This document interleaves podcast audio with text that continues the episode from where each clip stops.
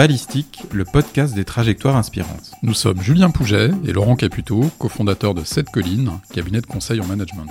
Avec Ballistique, nous partons à la rencontre de personnes inspirantes afin de découvrir leur trajectoire.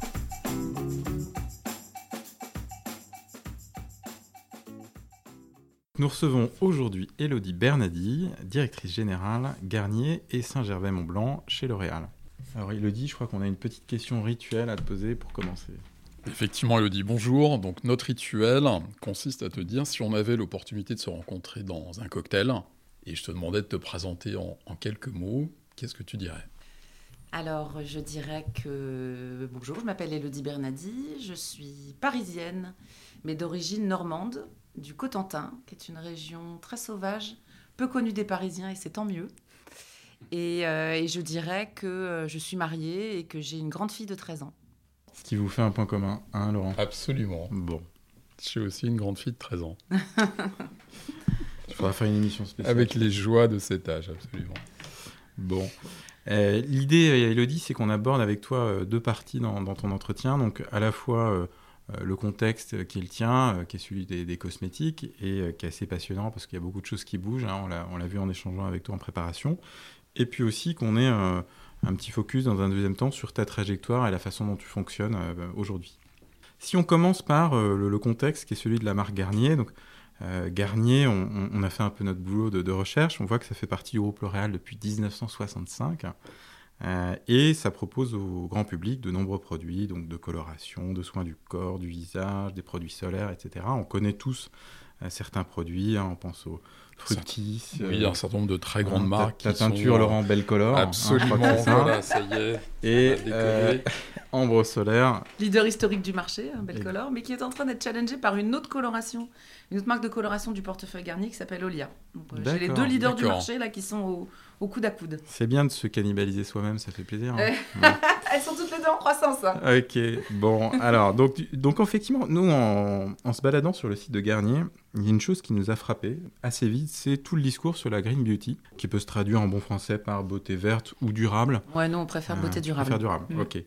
Et donc, euh, au début, en, bon euh, critique, etc., on s'est dit, mais euh, finalement, est-ce que, dans quelle mesure on est face à du, du ce qu'on appelle du greenwashing ou pas? Et puis assez vite, on s'est rendu compte que bah, il y avait aussi des choses tangibles, puisque on a vu dans la presse qu'il y avait la sortie d'un nouveau shampoing solide, revendiqué comme zéro déchet, fabriqué en France et avec des ingrédients d'origine végétale.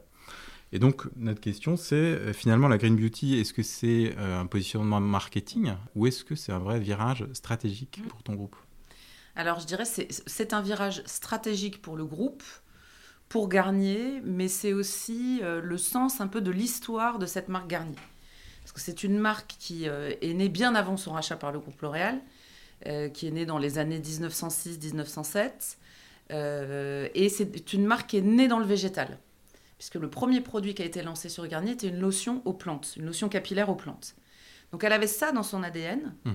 et elle a grandi un peu autour de cette idée des sciences vertes, euh, de la chimie verte, des sciences végétales.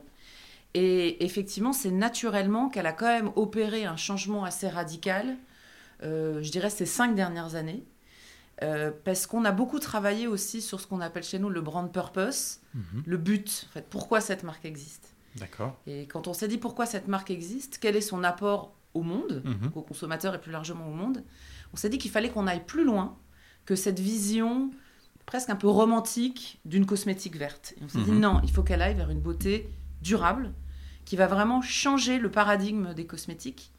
Et l'idée euh, de, cette euh, green beauty est venue comme ça. Et du coup, le, maintenant, le, le brand purpose de la marque, c'est vraiment euh, la beauté durable pour tous, parce qu'il y a aussi l'accessibilité chez Garnier. C'est une marque patrimoniale française que tout le monde connaît, elle est dans toutes les salles de bain, il faut qu'elle le reste, il faut qu'elle reste accessible.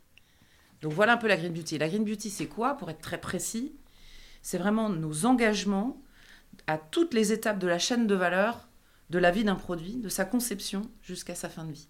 D'accord. Donc ça inclut effectivement le packaging, ça inclut... Euh, le sourcing des ingrédients, la manière dont on formule, et tous nos engagements aussi autour du zéro déchet, ou en tout cas de la gestion de nos emballages, mhm. Qui est un sujet central aujourd'hui euh, pour Garnier. Super. Et effectivement, euh, bon, ce qui est assez impressionnant aussi, c'est que euh, je crois que, y compris, vous avez des usines maintenant qui sont euh, sans eau ou presque. Hein, qui, donc, en tout cas, ce n'est pas, pas, des usines sans eau, c'est des usines qui recyclent entièrement l'eau qu'elles utilisent. Donc elles sont en cercle fermé. Tout à fait. On a aussi des usines qui fonctionnent à l'énergie solaire. Donc effectivement, il y a un grand engagement dans, cette chaîne de valeur. C'est une étape aussi importante. Mhm. Tu as raison, la production. Mhm. Comment on produit et comment on produit de manière plus durable. Absolument. Alors, ce que tu nous décris là, au fond, c'est propre à la marque que tu représentes ou au portefeuille de marque lié à Garnier Ou est-ce que c'est une vraie tendance de fond qui concerne l'ensemble du groupe L'Oréal? Alors, c'est une tendance de fond, je dirais, de... c'est un courant ascendant de consommation très puissant. Effectivement, les consommateurs en France sont très très concernés par ce qu'ils consomment. Je dirais c'est même encore plus prégnant pour la cosmétique parce que il y a effectivement dans l'agroalimentaire, c'est très prégnant aussi parce que c'est ce qu'on ingère. Et dans la cosmétique, c'est aussi des choses qu'on se met sur la peau. La peau, c'est euh, vivant, c'est euh, effectivement, on le sent qu'il y a des connexions, même euh, ce qu'on se met sur la peau a un impact sur notre santé. Donc, il y a des, des connexions qui sont très très importantes. Donc, effectivement, le consommateur nous pousse à ça. Et c'est effectivement un élan aussi du groupe. Le groupe a annoncé au mois de juin sa nouvelle roadmap justement d'engagement. Euh, feuille de route pour nos amis. Euh, feuille de route, bien entendu, pour nos amis. Euh, qui ne comprendraient pas la langue de Shakespeare. et qui s'appelle L'Oréal for the Future, qui est vraiment comment aussi le groupe va s'engager, mais au sein vraiment de toutes ces marques, comment ça change le business model même du groupe L'Oréal.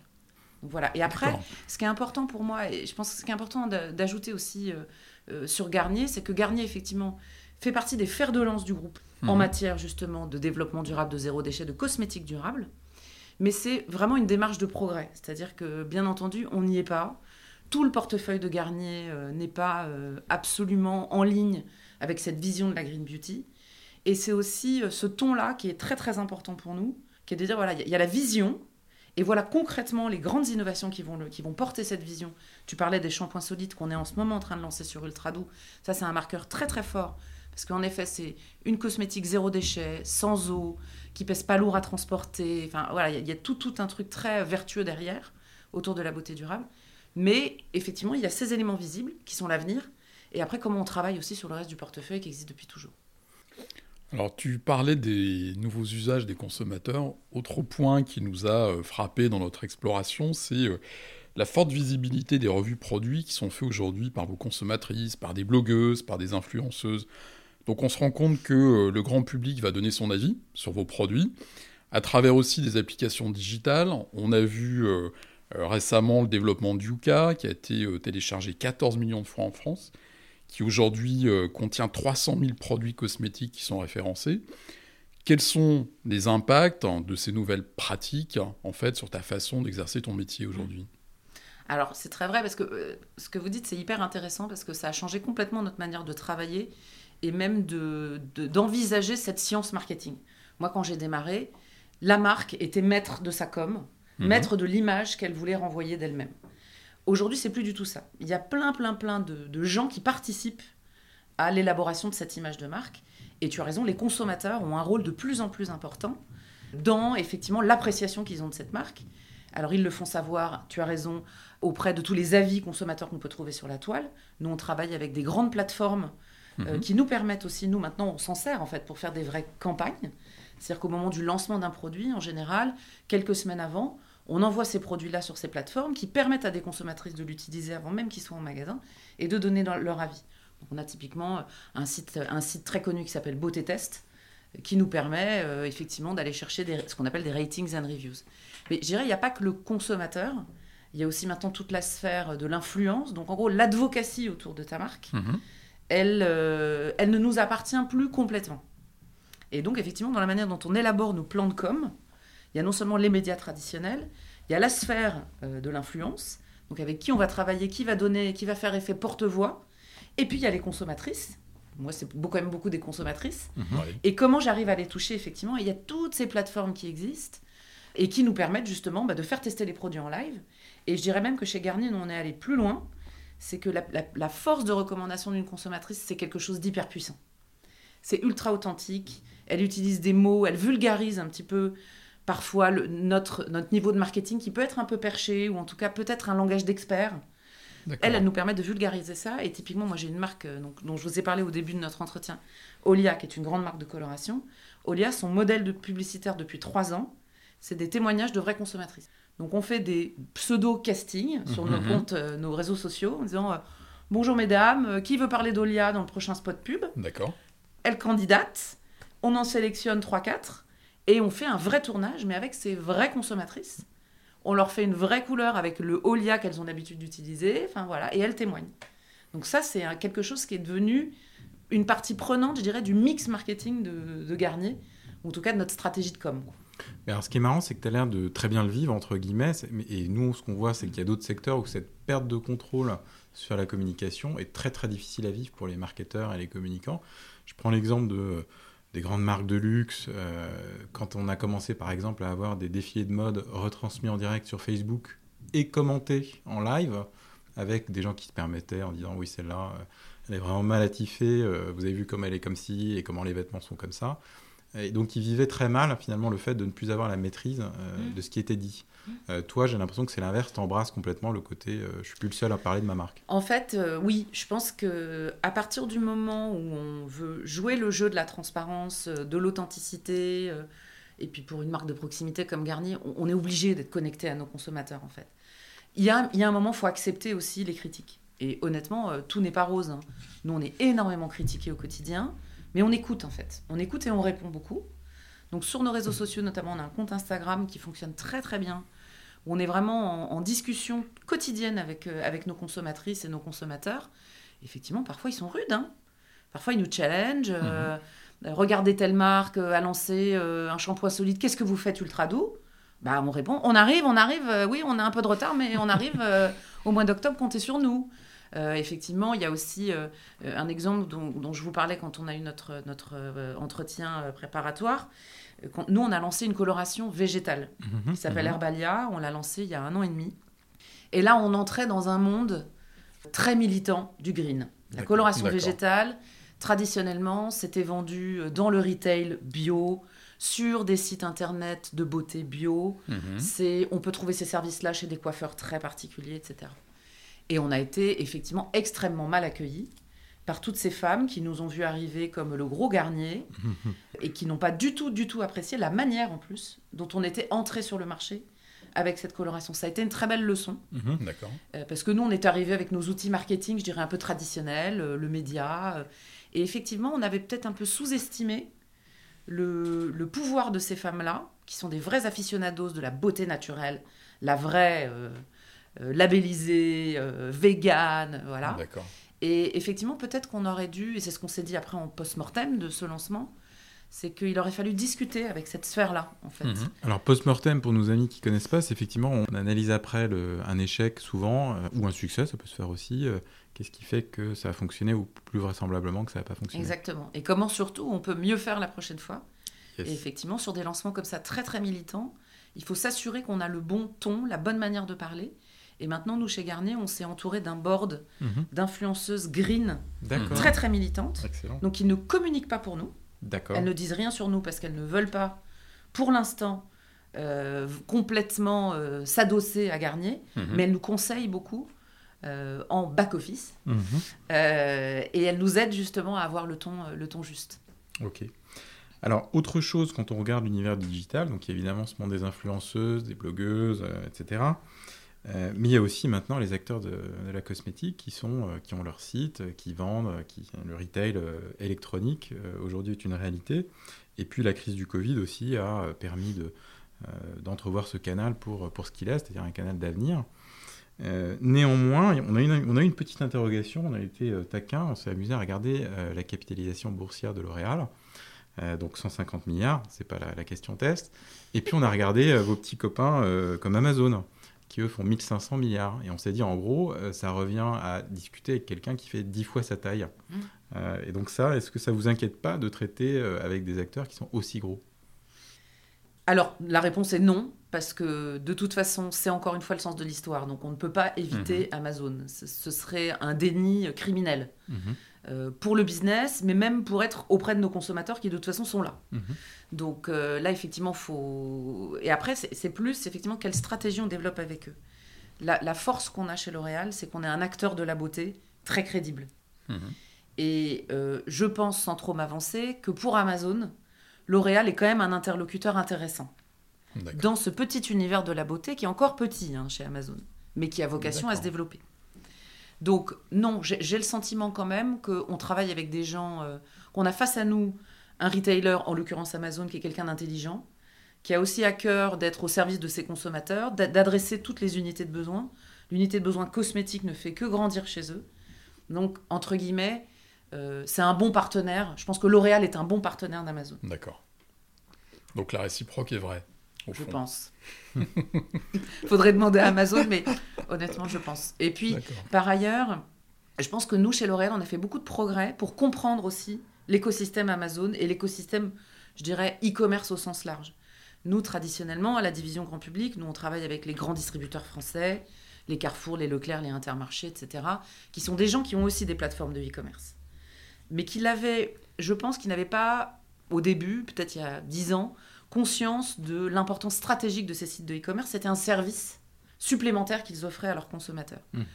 Je pense qu'Amazon a bouleversé un peu tout ça, mais nous, c'est vrai que au début avec Amazon, on a essayé de dupliquer un peu ce modèle. Et en fait, on s'est rendu compte que sur Amazon, ça marchait pas forcément comme ça, et qu'on pouvait pas dupliquer ce qu'on faisait en brick and mortar, puis en drive avec nos clients distributeurs traditionnels sur Amazon. Et nous aussi, on s'est mis un peu, on a fait des efforts, surtout dans la manière, le panier d'innovation qu'on pouvait proposer à Amazon. Quels sont les produits dont Amazon a besoin? Comment on peut travailler des exclusivités pour eux? Comment on peut travailler Mhm. des coffrets euh, des offres un peu plus euh, euh, aussi adaptées aux consommateurs? C'est-à-dire, c'est pas juste un shampoing que je vais acheter sur Amazon, je vais acheter toute la routine. Le shampoing, l'après-shampoing, le masque.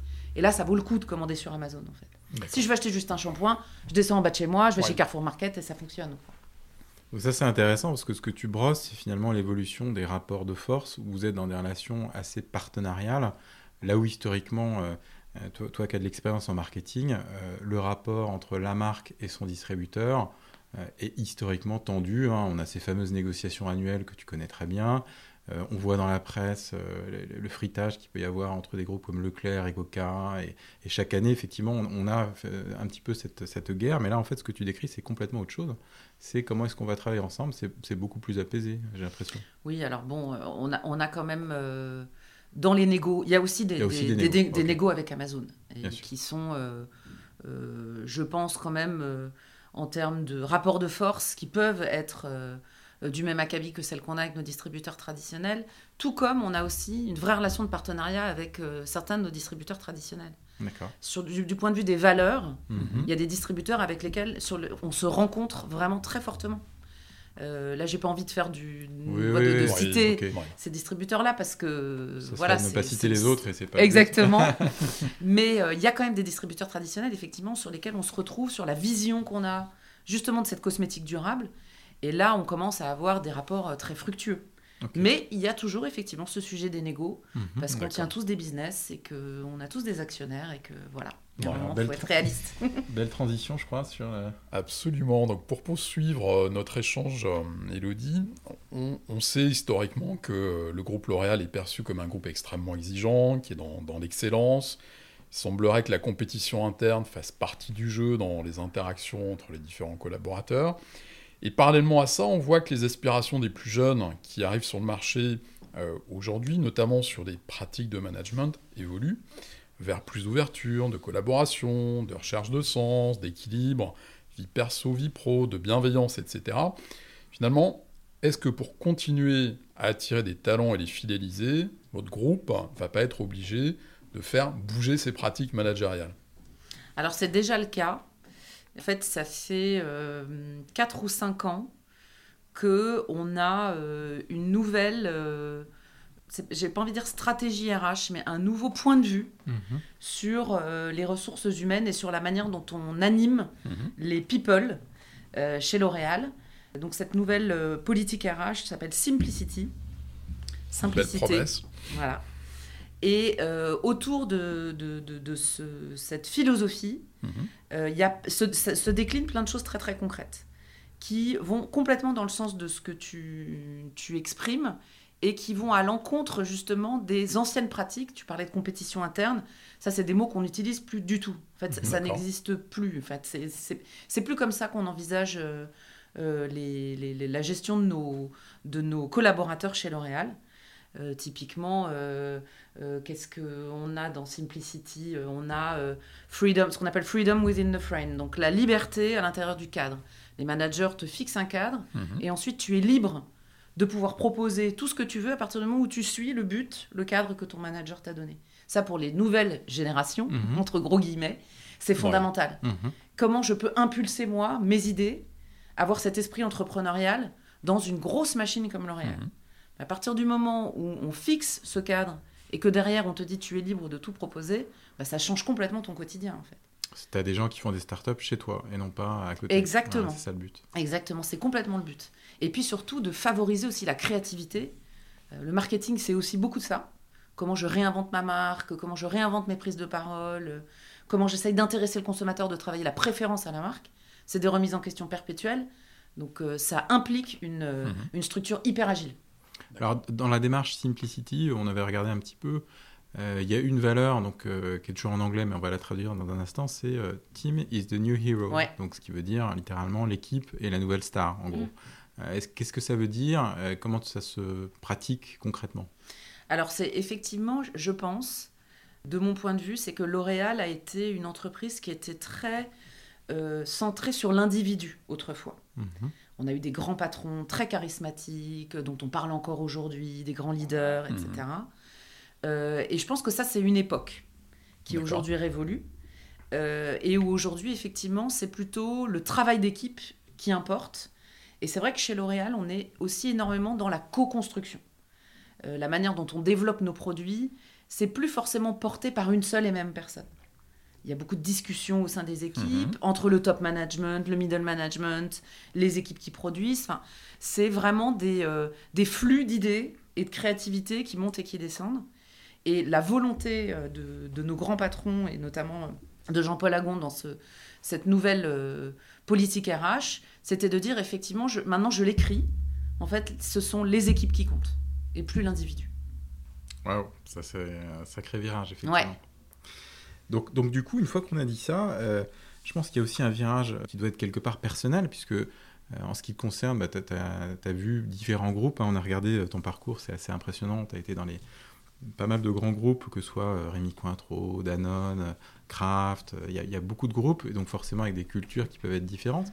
Est-ce que tu as vécu un, un, shift, une évolution en termes de management? Est-ce que tu as vu des choses bouger?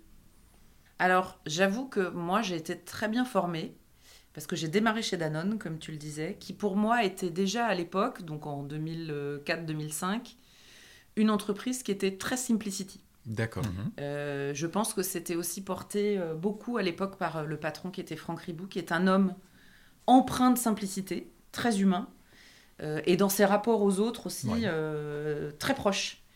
Donc moi j'ai toujours envisagé mon métier comme ça. Et par ailleurs, chez Danone, déjà à l'époque, le management, la qualité du management, était un, driver extrêmement important de, de ton évaluation euh, et de ton évolution dans le mhm. groupe. Euh, ce qui, pour moi, a été euh, assez étonnant quand j'ai pu changer d'entreprise. J'ai vu que c'était pas forcément partout pareil. Mhm. Et quand je suis arrivée chez L'Oréal, moi, je suis arrivée dans une affaire chez L'Oréal qui s'appelle Lascade qui est une affaire qui concentre toutes les marques un peu patrimoniales du groupe.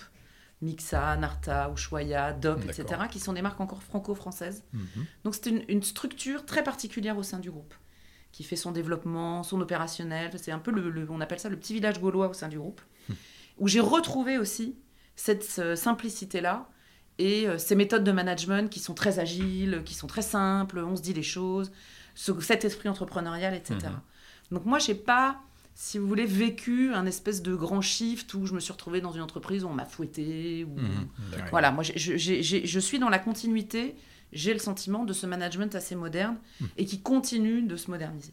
D'accord. Par rapport à ces éléments-là, du coup, à titre personnel, comment tu t'y prends en termes de pratique de management pour continuer à motiver et engager tes équipes? Je dirais qu'il y a déjà ma force de conviction, c'est-à-dire que ce qu'on fait au quotidien va dans le bon sens et bien. Enfin, on a mhm. raison de faire ça et je reviens du coup sur le brand purpose, le but de l'existence de Garnier, qui pour moi est fondamental et que je rappelle toujours à mes équipes. Pour moi, c'est une, une, c'est extrêmement important d'être engagé personnellement dans ces missions de marque. Euh, c'est des choses dont on avait déjà parlé aussi. Euh, moi, il y a certaines marques, euh, certains, certains domaines, mhm. secteurs industriels dans lesquels je ne pourrais pas travailler. Parce que ça ne mhm. résonne pas en moi. D'accord. Là, il se trouve que cette marque, elle résonne beaucoup. Et j'essaye de transmettre ça à mon équipe. Et je dirais que c'est la première chose, un peu fondamentale, l'engagement. Comment on s'engage derrière cette mission de mhm. marque. Et après, la deuxième chose pour moi, c'est de toujours les pousser à être plus créatifs, à casser les routines, à pas rentrer dans euh, un, euh, un confort d'activation mhm. marketing. Oh, bah, ça, ça marche bien, on continue. Non, on réinvente. Et surtout d'être toujours hyper à l'écoute de nos consommateurs. Et en ça, les réseaux sociaux sont une mine d'or. C'est mhm. vraiment mhm. un outil pour nous au quotidien incroyable. On sent la température de ce qui se passe autour des lancements. Euh, on voit effectivement ce qui, d'un coup d'un seul, émerge Mhm. Euh, une tendance, une marque euh, qui a eu la bonne attitude, le bon ton, on s'en inspire. Euh, ou au contraire, on voit les bad buzz et on se dit oh là là, mon Dieu, préservons-nous de tout ça, gardons-le bien en tête, c'est le garde-fou là, faut surtout pas faire ça. Donc moi, c'est plutôt comme ça que, que je travaille et j'essaye aussi d'être très très à l'écoute de mon équipe parce que bah voilà, j'ai du bol, ils sont très talentueux, ils sont hyper motivés. Euh, c'est des gens très créatifs, très connectés aussi. Moi, ça y est, je fais partie un peu de, de la vieille, presque un peu la vieille garde, quoi. Voilà, j'ai 42 ans. Euh, moi, j'ai découvert le marketing dans un monde que eux ne connaîtront jamais. Donc, euh, j'essaye aussi de beaucoup les écouter parce que ils ont souvent raison. tu, tu, disais il y a quelques instants, ça résonne en moi. Mm.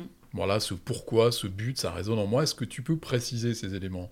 Bah, Effectivement, moi, je, je trouve ça hyper important d'avoir le sentiment de travailler sur des marques qui peuvent quand même changer un peu le monde. Mhm. Changer des modes de consommation, euh, changer tout un secteur aussi, une manière, un modèle, mhm. un business model d'un secteur qui va aller pour, euh, alors c'est un peu grandiloquent, mais euh, le, meilleur de l'humanité, un mieux pour l'humanité. Et donc effectivement, c'est un sentiment que j'avais déjà chez Danone, parce qu'on travaillait beaucoup sur la nutrition, euh, euh, sur euh, la santé qui passe, la santé qui passe par l'alimentation. Enfin, il y avait ça. chez Rémi Cointreau, j'y suis passée pas très longtemps, mais pendant deux ans, j'ai travaillé sur une marque de champagne. Le champagne, c'est la fête. Le champagne, c'est la famille. C'est Noël. C'est mhm. voilà, ça aussi, ça résonne en moi. Donc, c'est pas forcément que des grandes causes, mais c'est mhm. quelque chose qui, effectivement, résonne en moi. J'ai travaillé au sein du groupe L'Oréal sur une marque qui s'appelle L'Oréal Paris euh, et notamment sa, marque de soins capillaires qui s'appelle Elsev. Elsev, c'est la beauté, c'est comment révéler la beauté des femmes, c'est euh, ce qu'on appelle le women empowerment, mhm. euh, comment donner le pouvoir aux femmes. ça aussi, ça résonne en moi. Et puis il y a Garnier. Garnier, c'est effectivement comment offrir à tous une beauté plus durable, mhm. plus juste pour la planète. Et ça aussi, ça résonne en moi. Donc toutes ces grandes missions de marque, ben oui, moi, c'est ce qui me fait avancer au quotidien. Donc le, le choix que je fais, que j'essaye de faire dans ma progression de carrière, il est aussi vachement autour de ce gut feeling, quoi, un peu ce, que, ce qui résonne, ce que j'ai dans les tripes. Alors justement, euh, bon, quand on voit ton parcours, euh, j'imagine que tu as dû participer à un nombre de lancements de produits euh, incommensurables, avoir quelques bad buzz, mais beaucoup de réussites par ailleurs aussi. Euh, oh, il y a eu des fours. Hein. bon, ça, on peut pas dire. C'est honnête de le reconnaître. Est-ce qu'il t'arrive encore d'être émerveillé en tant que consommatrice Disant, mais là, j'ai eu une expérience client mémorable. Euh, c'est incroyable qu'ils arrivent à faire ça comme ça. Est-ce que tu peux être encore impressionné? Ah oui. Ah non, mais bien sûr. Euh, moi, je suis. Déjà, moi, je regarde, on regarde quand même beaucoup nos concurrents. Mhm. Et pas que nos concurrents GMS, enfin hypermarché, supermarché. On regarde le monde de la beauté au sens large. Et oui, moi, il y a des marques euh, que je trouve tellement bien faites, tellement justes.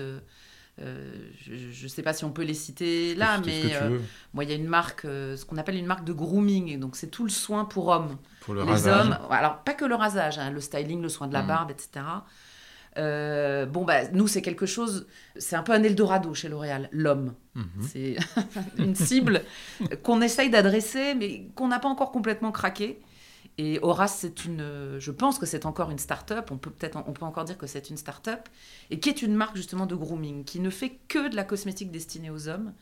Et j'aime beaucoup, ils ont un ton très décalé, ils osent des choses que peut-être nous, on n'a jamais osé. C'est une native du e-commerce aussi, donc elle est très moderne, très agile.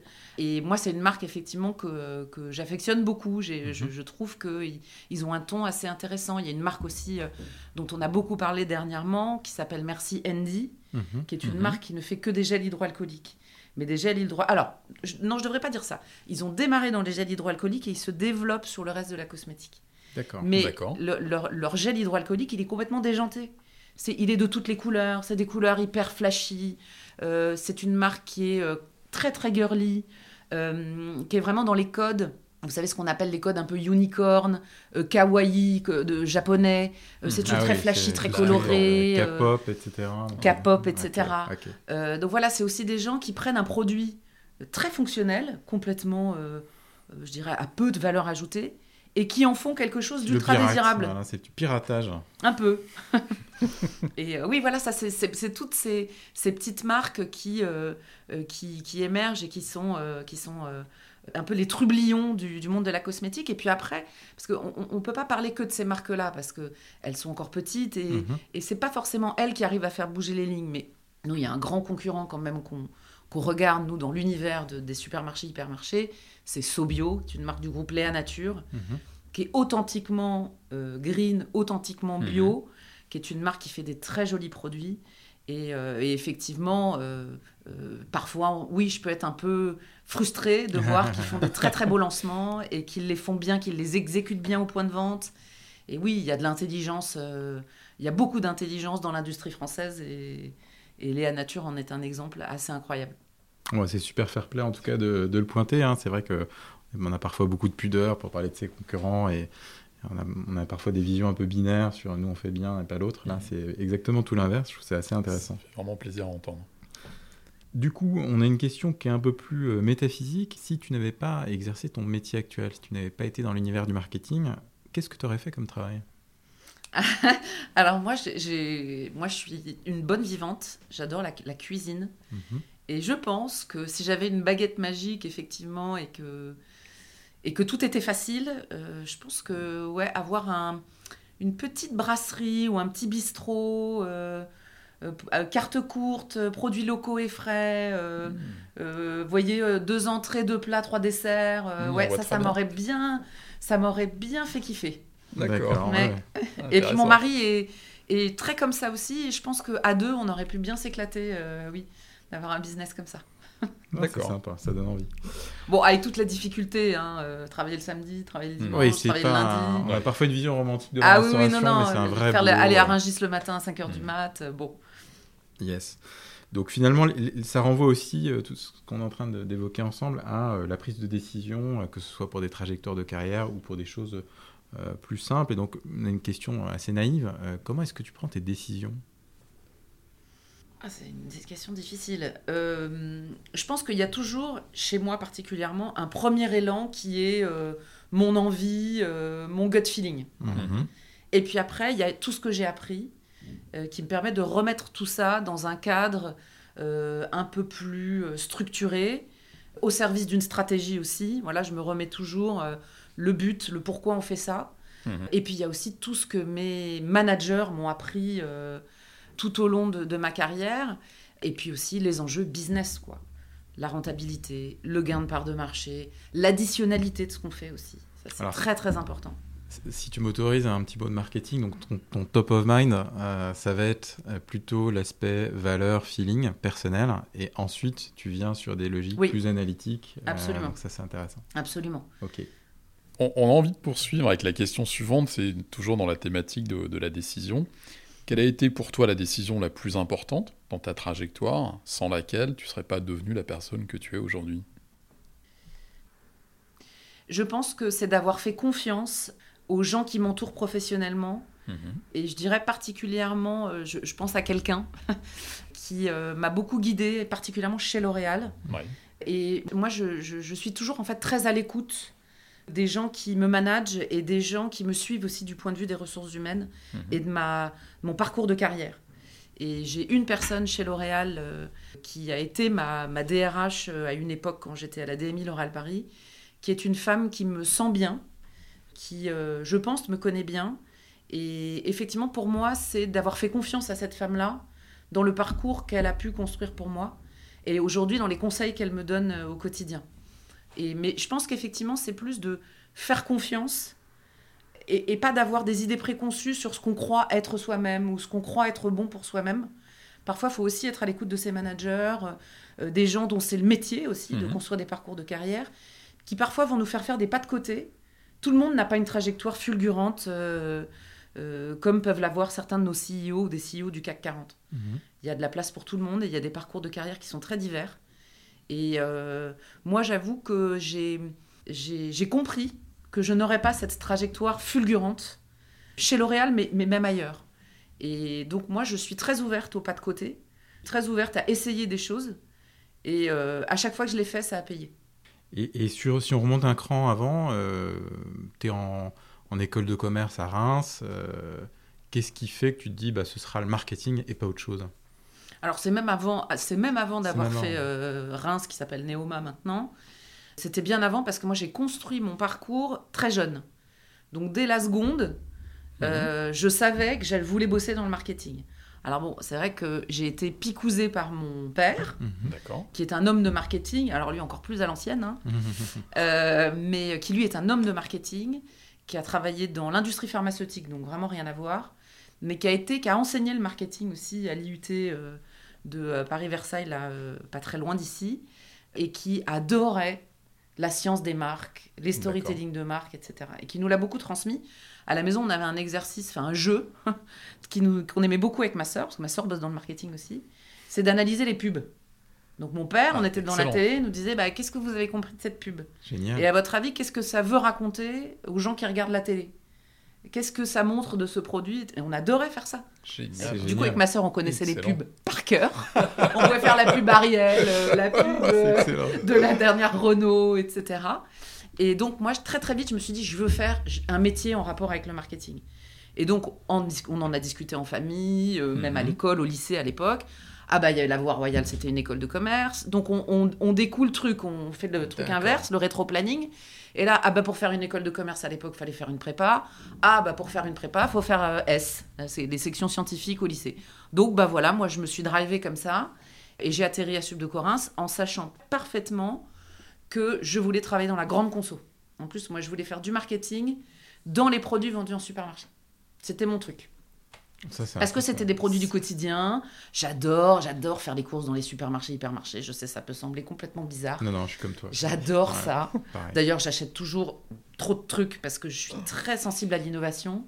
Donc, donc voilà, moi je m'étais dit, je veux travailler là-dedans. Et je ne sais pas pourquoi, j'avais choisi plutôt les produits agroalimentaires. Donc, moi j'ai fait tous mes stages dans, dans ces euh, grosses boîtes. Donc j'ai fait euh, Nestlé, euh, j'ai fait Kraft, Mondelez, tu en mhm. as parlé tout à l'heure, dans mes stages. Et j'ai aussi fait un stage chez Henkel. Alors là, rien à voir pour avoir un. pour toucher un peu du doigt le commercial sur le compte clé Intermarché à l'époque. Et c'était dans leur branche détergent. D'accord. Voilà. D'accord. Ah, c'est vraiment, on peut presque parler de vocation là, à ce niveau-là, c'est impressionnant. Oui, oui, oui, complètement. Et après, j'ai découvert le monde merveilleux de la cosmétique et là, je suis C'est difficile de résister. Oui, complètement. Alors, on était sur les conseils et tu mentionnais effectivement le fait d'avoir euh, et de continuer à bénéficier d'un ou d'une mentor, donc c'est assez précieux. Euh, on va être un peu taquin. Euh, quel est à l'inverse le pire conseil qu'on t'ait donné et que tu n'as évidemment pas suivi ou que tu as suivi et où tu t'es dit j'aurais mieux fait de faire autre chose? Alors, je sais pas si c'est un conseil, mais c'est vrai qu'il y a parfois justement beaucoup de jugements de valeur hmm. de certaines personnes vis-à-vis justement de ces carrières qui ne sont pas linéaires. Et ça, moi, c'est des parasites que j'essaye d'éviter au maximum. Euh, les gens qui te disent euh, Ah, tu vas prendre ce job-là hmm. Ah ouais, d'accord. Je serais toi, j'irai pas là parce que ça pue le placard. Euh, oh, tu vas plus être visible. Alors, ça, c'est le, truc aussi qui me rend folle. Tu vas plus être visible du top management, euh, ça va être compliqué pour toi. Alors ça, moi, je trouve que c'est des gens qui sont très polluants. Euh, faut suivre sa voie. Et, faire confiance, effectivement, aux gens qui, au contraire, sont créatifs dans la manière dont ils perçoivent euh, ton parcours. Et donc ça, effectivement, moi, c'est des gens que j'essaye d'éviter beaucoup. En tout cas, mhm. j'écoute d'une oreille et puis, et puis je trace ma route. Et je suis toujours, du coup, très, très à l'écoute de mes équipes Quand justement j'ai quelqu'un qui vient me voir et qui me dit euh, J'en ai marre, j'ai envie de changer. Qu'est-ce que je peux faire? Et alors là, le groupe, pour ça, le groupe L'Oréal, c'est merveilleux. Il y a tellement de divisions, tellement de marques, tellement de pays. Justement, les pas de côté, c'est ultra euh, possible chez nous. Je, je pense que c'est même de plus en plus valorisé. Donc moi, j'encourage beaucoup ça. Et à chaque fois que j'ai quelqu'un de mon équipe qui vient me voir là-dessus, et j'en ai une en ce moment même particulièrement, euh, une, une, jeune femme avec qui, euh, qui est vraiment un de mes N-1 très très proche, qui a envie de, de, de, quitter la division grand public pour découvrir autre chose. Ah mais moi j'étais mais à fond, mais bien sûr on va explorer, euh, on va trouver justement ce qui va mhm. résonner en toi et, et, qui, va te, qui va te passionner quoi. On, on va trouver quelque chose. Donc oui, ça c'est j'évite les gens qui sont un peu les oiseaux de mauvais augure et qui sont mhm. très traditionnels dans la vision de, des carrières. On voit bien effectivement dans ta façon de manager une demande de changement de, quelqu'un de ton équipe, tu as une approche non conventionnelle. Nous, ce qu'on voit euh, dans, dans les missions qu'on peut mener, c'est souvent des, le côté ah bah j'ai un talent, faut que je me le garde. Et en gros, euh, faut surtout pas euh, qu'il soit visible, lui, pour pas qu'il tente d'autres personnes. Et donc on le garde, on le garde jusqu'au moment où mm. il part, mm. généralement chez le concurrent. Et donc toi, effectivement, c'est marrant parce que tu as l'approche totalement inverse qui est de dire euh, certes j'ai un talent mais euh, s'il a des envies super et je vais l'aider à euh, c'est drôle que tu en parles parce que c'est une discussion que j'ai eue hier soir mhm. avec une jeune femme qui était dans une de mes dans, que j'ai managée pendant quelques temps et qui la quitte le groupe L'Oréal et on en parlait hier soir et je disais mais moi je trouve ça même valorisant pour un manager d'accompagner en fait quelqu'un de son équipe en disant bah voilà mhm. c'est un talent moi je suis fière en fait que une autre division de L'Oréal et envie de, de, ce talent-là, en fait. Bah, c'est un peu moi qui l'ai formé, tu vois. C'est presque un peu un petit galon que je peux me mettre euh, sur mon mhm. épaule, quoi. Donc, au contraire, moi, je, je trouve que c'est très valorisant en tant que manager d'avoir des collaborateurs qu'on a formés qui sont désirables auprès d'autres managers. On a un exercice RH qui est tout nouveau, qui, est, qui, euh, qui je pense, c'est notre nouveau DRH marketing qui a, qui a eu cette idée-là et qui a demandé justement à, au middle management, donc nos N-1 à nous, euh, patrons de marque, euh, si tu devais faire ton marché chez quelqu'un d'autre, chez un autre mhm. directeur marketing euh, de la division grand public, qui t'irait choisir? Et il disait c'est un, un, élément très, très euh, marquant et, très intéressant pour voir justement quels sont les vrais talents de la grande équipe marketing. D'accord. Qui t'irait chasser dans l'équipe de l'autre? Et il dit tu arrives sur. on est une équipe marketing peut-être de 180 personnes, tu arrives à un groupe très restreint de 6 personnes ah qui sont demandées par tout le monde. Et là tu dis ah ces six-là, ils sont intéressants. Super C'est un super exercice, ça. Super intéressant, mm. Mm. effectivement. En, t'écoutant, euh, par rapport à, ton expérience, la question que j'ai envie de te poser, c'est si tu rencontres quelqu'un aujourd'hui qui démarre dans le même métier que toi, quel conseil tu lui donnerais? Je lui dirais, quel conseil je lui donnerais? Déjà, euh, éclate-toi. Enfin, euh, trouve du plaisir dans ton travail mhm. au quotidien. Euh, propose des choses. Euh, sois acteur en fait de, la vie de, ta, de ton entreprise, de ta marque si tu es au marketing, de ton client si tu es au commerce. Voilà, sois vraiment euh, le game changer de ton business. Et puis, un mot qui est pas très beau, mais qu'on utilise chez L'Oréal, c'est essaye de créer la rupture en permanence. Quoi. Rupter. pareil, encore une fois, casse les routines, ne te satisfais pas du quotidien comment tu peux inventer des nouvelles choses, des nouvelles manières de parler aux consommateurs, des nouvelles manières de développer les marques, des nouvelles manières même parfois de parler à nos clients. Mhm. C'est pas toujours facile, mais c'est aussi. Euh, nous, on travaille beaucoup sur ce qu'on appelle la retailer story. Mhm. Donc, effectivement, comment on parle à nos distributeurs, comment on essaye de leur raconter de manière différente. Quand ça mhm. passe pas d'une certaine manière, bah, comment on peut essayer de plus s'ancrer dans leur stratégie pour leur montrer combien nos produits, notre stratégie va à la rencontre de la leur. Donc euh, moi, ce serait plutôt ouais, ça, un peu les, conseils que je lui donnerais. Ok. Et donc effectivement, nous, nous ce qu'on se posait comme question euh, parallèlement, c'est euh, en tant que manager, tu es amené à recruter forcément, donc tu recrutes parfois en interne, parfois en externe. Qu'est-ce qui pour toi va faire la différence entre deux candidates ou deux candidats? Qu'est-ce qui fait que tu vas choisir l'un et pas l'autre? Bah, Pour moi, ça rejoint un peu ce qu'on s'est déjà dit un peu sur les grands drivers. Mais pour moi, c'est si je sens de l'engagement, mmh déjà que quelqu'un est vraiment concerné par ce qui se passe chez L'Oréal, ce qui se passe dans la vie de la marque Garnier, qui a compris effectivement un peu le, comment on conçoit la stratégie de cette mhm. marque et son développement. Donc pour moi, c'est un, l'engagement, deux, justement, quelqu'un qui est capable de proposer des nouvelles choses. Donc moi, je fais toujours réagir sur euh, nos publicités, comment tu l'aurais fait différemment, qu'est-ce que tu comprends de cette pub, qu'est-ce que tu trouves mal fait, euh, mieux Ouais. fait, moins bien fait, voilà. Euh, sur nos produits aussi, qu'est-ce que tu penses de cette innovation? Et j'essaye de voir si déjà ils ont bien décrypté ce qu'on avait tenté de faire et si eux ont des idées pour aller plus loin. Alors, en lien avec ça, quand tu parles de rupture, d'innovation, etc., moi je pense au droit à l'erreur. Et cette phrase qui dit, euh, c'est un penseur, je crois que c'est euh, Drucker, euh, qui dit euh, les entreprises devraient rassembler toutes les personnes qui ne font jamais d'erreur et les licencier, car c'est la preuve qu'elles font jamais rien de significatif. Donc, cette boutade euh, mise de côté, comment est-ce que tu t'y prends finalement pour que les jeunes recrues que tu encadres n'aient pas peur de se planter et de te proposer des trucs qui soient parfois un peu loin Comment est-ce que tu t'y prends pour qu'elles soient pas intimidées par toi? Parce que voilà, on peut, on, on peut avoir peur de se griller entre guillemets. Alors après, moi, c'est vrai que tu as raison. Euh, le, patron, et moi je l'ai vécu, euh, je l'ai vécu, et je le vis encore même vis-à-vis de moi, de mon top management, c'est quelqu'un qui est toujours impressionnant, euh, qui est aussi, qui a quelqu'un qui a des idées, tu te sens un peu obligé d'écouter, ou au contraire, parfois tu es impressionné par l'idée. Souvent d'ailleurs. Donc c'est vrai qu'il y a quelque chose parfois d'intimidant. Après, moi j'essaye d'avoir quand même une saine proximité avec mes équipes pour qu'il y ait une vraie liberté de parole, Mhm. quand même. Donc Euh, on peut te dire, non, écoute, là, Elodie, je le sens pas du tout ton histoire. Ça, Ah oui, ah bah, il y en a qui sont professionnels du, du fait d'ailleurs, hein, qui sont très habitués de, euh, Et on va donner leur nom. de non, je suis pas d'accord, je ferai pas ça comme ça. Et ils ont raison en fait, parce que c'est vrai que quand on a un petit peu de bouteille comme moi, on peut avoir un peu des, des automatismes. Euh, surtout, moi, je connais bien le mass, tu vois, j'ai démarré dans le Mhm. food. Donc, j'ai aussi parfois, je me mets peut-être parfois moi-même pas mal de contraintes, en fait, qui sont euh, peut-être des vieilles contraintes ou des contraintes euh, de cette distribution française. Mais Mhm. comme on en a déjà parlé, il y a le e-commerce aussi, il y a le digital, il y a l'influence, il y a tout ce Mhm. nouveau monde que ces générations-là, et en tout cas, dans moi, mes collaborateurs maîtrisent finalement mieux que moi. Donc, en fait, effectivement, j'essaye de laisser la parole très, très libre parce que, euh, effectivement, ça me bouscule et ça me permet de changer de paradigme et de me dire que oui, ils ont raison. Donc, pour moi, j'essaye vraiment d'in- d'instaurer ce climat de liberté de parole.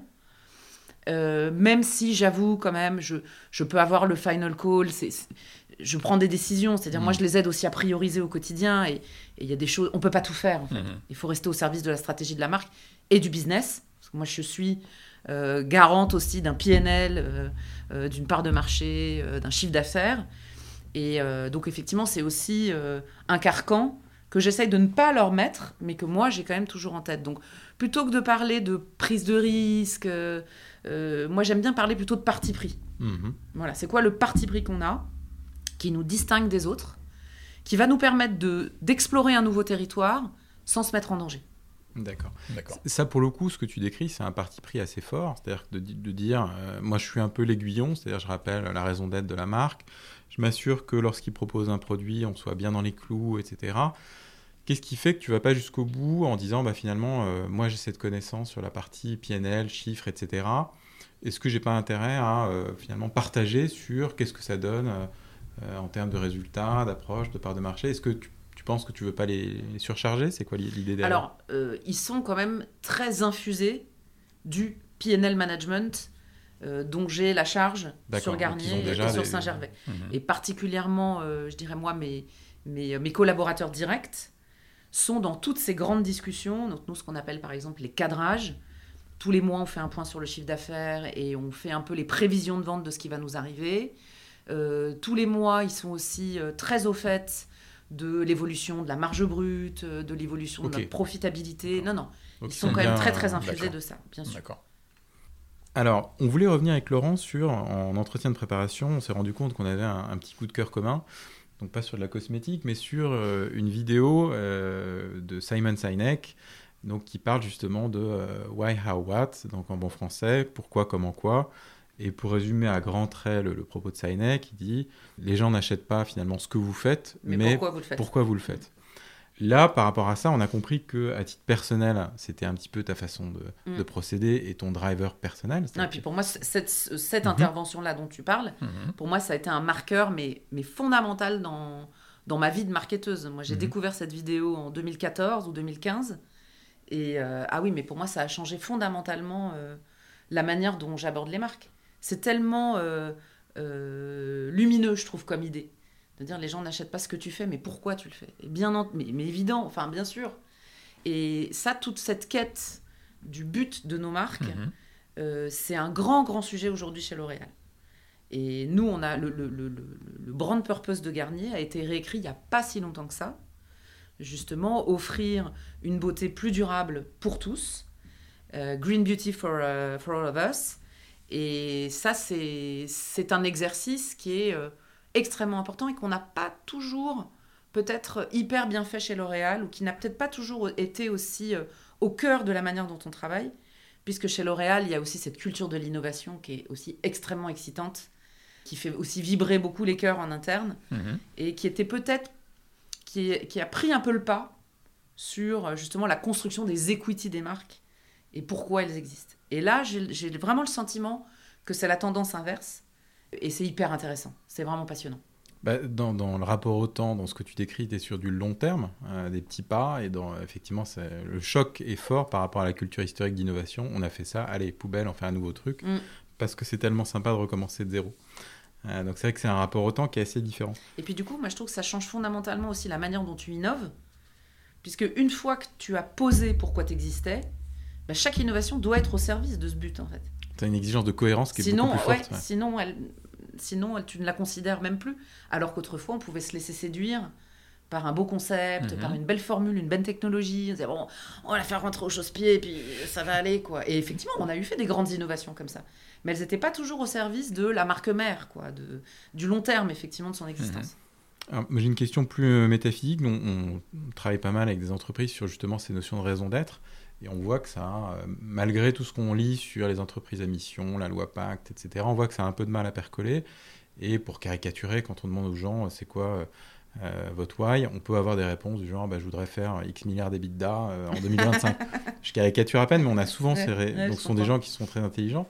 Est-ce que toi, en dehors des cosmétiques, tu as l'impression que le, le monde corporate évolue pour de vrai Ou est-ce que là aussi, la raison d'être, on, on, rebascule sur des, un petit peu du washing et finalement les gens se trouvent une société à mission, se trouvent un mojo, euh, et puis après ils font leur business à côté Moi j'ai le sentiment quand même que c'est une tendance de fond dans le, le monde très vaste des grandes marques euh, au niveau mondial, je trouve. Peut-être aussi que les, justement les petites marques indépendantes, les startups aussi nous ont beaucoup euh, bousculé là-dessus. Mhm. Parce qu'elles sont arrivées justement avec des, des raisons d'exister euh, très très fortes, en prenant justement peut-être le contre-pied de cette communication très descendante des grands groupes. Donc euh, non, j'ai le sentiment quand même, et moi de ce que je vois dans l'univers des cosmétiques, que euh, tout le monde s'est un peu remis en question sur ces sujets-là, et que tout le monde construit maintenant une vision de, de but de marque qui sont si corrélés à des grandes causes portées par les marques. Donc ça, moi, j'ai le sentiment quand même que le monde change beaucoup. Et c'est tant mieux parce que c'est aussi les grandes marques qui vont pouvoir porter le changement, qui ont un vrai impact mhm. sur le monde, en vérité. Donc les petites marques nous ont poussés, nous ont un peu bousculés, mais c'est vraiment les grandes marques qui ont un vrai impact. Donc euh, c'est quand même euh, une très bonne nouvelle que tout le monde se remette beaucoup euh, en question sur ces sujets-là. D'accord. Alors pour poursuivre, on me propose de vivre le rituel du questionnaire de Pirouste. Alors explique Pirouste. Euh... Pirouste étant euh, une combinaison des questions du questionnaire de Proust et du questionnaire de Pivot. Voilà, donc on a le fameux Bernard. On a euh, une douzaine de on a questions. Mon père était le sosie de Bernard Pivot. Ah. C'est l'instant confidence. Ce ne sera pas coupé, là, pour le coup. Désolé.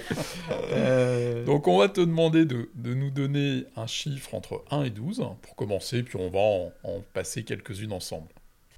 Alors, 6. Donc, 6, euh, le son ou le bruit que tu apprécies particulièrement? J'hésite, mais je pense que c'est le Miserere d'Allegri. Oh, oh, beau choix. Je pensais que tu allais nous parler de la pluie comme tu es connecté. Mais il ne pleut jamais dans le Cotentin, je ne comprends pas. Allez, une autre pour la forme. Entre 1 et 12. 7. Alors, 7. Donc, c'est l'inverse. C'est le bruit ou son que tu détestes. Les ongles contre un tableau noir. Oh, exact. Alors, ça, nous partageons. Euh, il y en a un, euh, un peu arbitrairement. Euh, Ouais, qu'on pose, qui est en clôture, mais qui, qui, est vraiment sympa, qui est emprunté à pivot, c'est si Dieu existe, qu'est-ce que tu aimerais qu'il te dise à l'arrivée, là-haut? Bienvenue. Tout simplement. Bienvenue chez toi. Super. Oh, bon. Joli. Merci Elodie. Merci, beaucoup Elodie.